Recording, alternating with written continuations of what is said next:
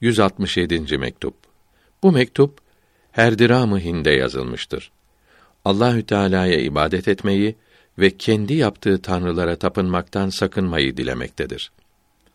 İki mektubunuz geldi. İkisinde de bu fakirleri sevdiğiniz, bunlara sığındığınız yazılıydı. Bir kimseye bu devleti ihsan ederlerse ne büyük nimet olur. Farisi Beyt tercümesi. Bildirmesi lazım olanı söyledim sana. İster kıymetini bil, istersen darıl bana. İyi dinle ve iyi anla ki bizim ve sizin ve hatta her şeyin, yerlerin, göklerin, yüksekliklerin, alçaklıkların yaratanı, varlıkta durduranı birdir. Nasıl olduğu anlaşılamaz. Benzeri ve ortağı yoktur.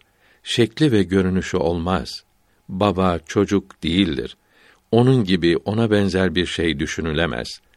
Onun bir şeyle birleşmesi, bir şeyde bulunmasını düşünmek çok çirkin olur. Bir yerde bulunması, bir yerde görünmesi olamaz. Onda zaman yoktur. Zamanı o yaratmıştır. Bir yerde değildir. Her yeri o yaratmıştır. Hep var idi. Varlığının başlangıcı yoktur. Hep vardır. Varlığının sonu olmaz.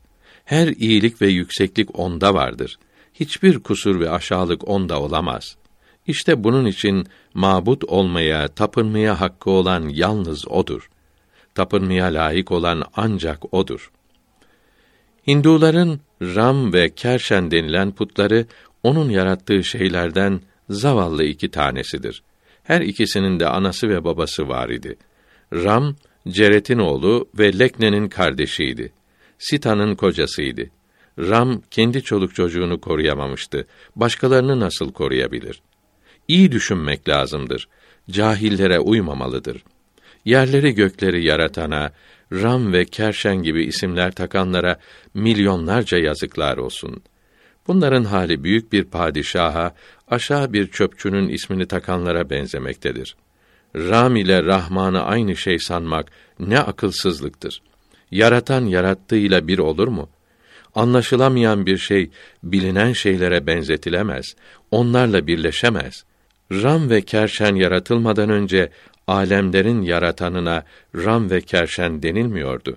Bunlar yaratıldıktan sonra ne oldu ki o eşsiz olan ulu Allah'a Ram ve Kerşen denildi? Ram ve Kerşen'in isimleri yerlerin göklerin sahibinin adı sanıldı.